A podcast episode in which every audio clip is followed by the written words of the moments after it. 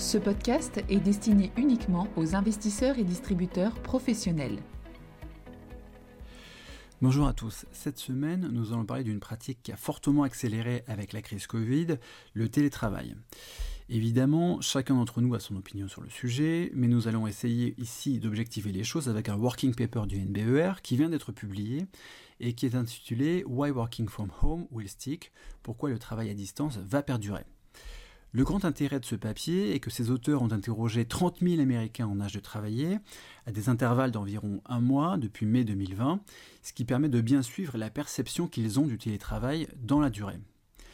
L'un des grands résultats de cette étude, c'est que 20% des journées de travail pourraient être réalisées en télétravail après la pandémie, alors que cette part n'était que d'environ 5% avant la pandémie. Les auteurs donnent plusieurs explications permettant de comprendre pourquoi la hausse du recours au télétravail, qui était à l'origine pensée comme temporaire lors de cette crise Covid, va devenir selon eux permanente. On peut en citer trois. La première explication, c'est que la pandémie a forcé les entreprises et les employés à expérimenter le télétravail, alors qu'ils n'auraient pas fait sinon à cause des différents coûts d'entrée. Les sondés ont ainsi indiqué qu'ils avaient en moyenne eu une meilleure expérience qu'attendue du télétravail. C'est quelque chose qu'on a souvent observé quand l'expérimentation d'une nouvelle technologie est obligatoire. On observe des effets persistants après la fin de la période d'expérimentation, puisque les entreprises décident en général de réoptimiser les modalités de travail à la lumière des informations glanées pendant l'expérimentation. La deuxième explication, c'est que les employés qui ont pratiqué le télétravail ont investi du temps et de l'argent dans de l'équipement domestique pour faciliter le télétravail. Les auteurs indique que les personnes qu'ils ont sondées ont dépensé en moyenne 561 dollars pour mieux s'équiper pendant la crise Covid.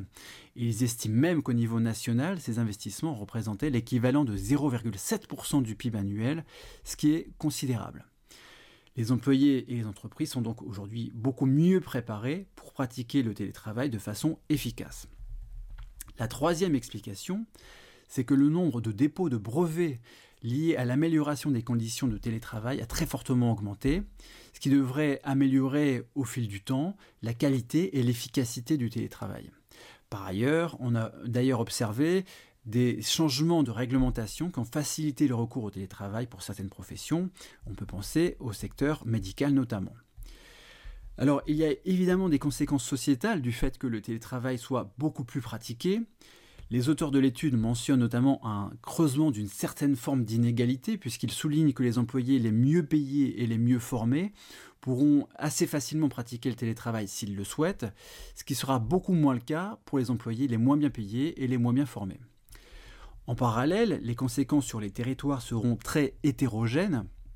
Des villes comme San Francisco ou Manhattan, dans lesquelles viennent chaque jour travailler de très nombreux employés qui n'habitent pas la ville, devraient y perdre. Et les auteurs estiment ainsi que pour les grandes villes, le plus fort recours au télétravail devrait faire baisser de 5 à 10% les dépenses de restauration, de divertissement et de services à la personne situées à côté des lieux de travail par rapport à avant la pandémie. Pour finir, et sur une note peut-être un peu plus positive, le plus fort recours au télétravail pourrait avoir des conséquences positives sur la productivité de l'économie. En effet, de très nombreuses personnes indiquent se trouver plus productives en télétravail que lorsqu'elles se rendaient sur leur lieu de travail, essentiellement du fait des gains en temps de transport. Les auteurs de l'étude parlent même d'un gain de productivité de, 4,6%. D'ailleurs, Robert Gordon, le plus grand spécialiste de la croissance américaine, a indiqué sur les dernières semaines que cela participait au fait qu'il estimait que la croissance américaine serait plus importante sur la décennie à venir. Bref, ce changement de la façon de travailler, qui aurait pu paraître anodin, a donc des conséquences macroéconomiques très significatives. Merci et à la semaine prochaine.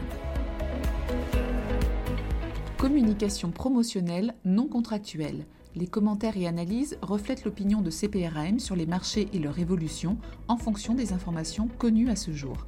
Du fait de leur simplification, les informations données dans ce podcast sont inévitablement partielles ou incomplètes.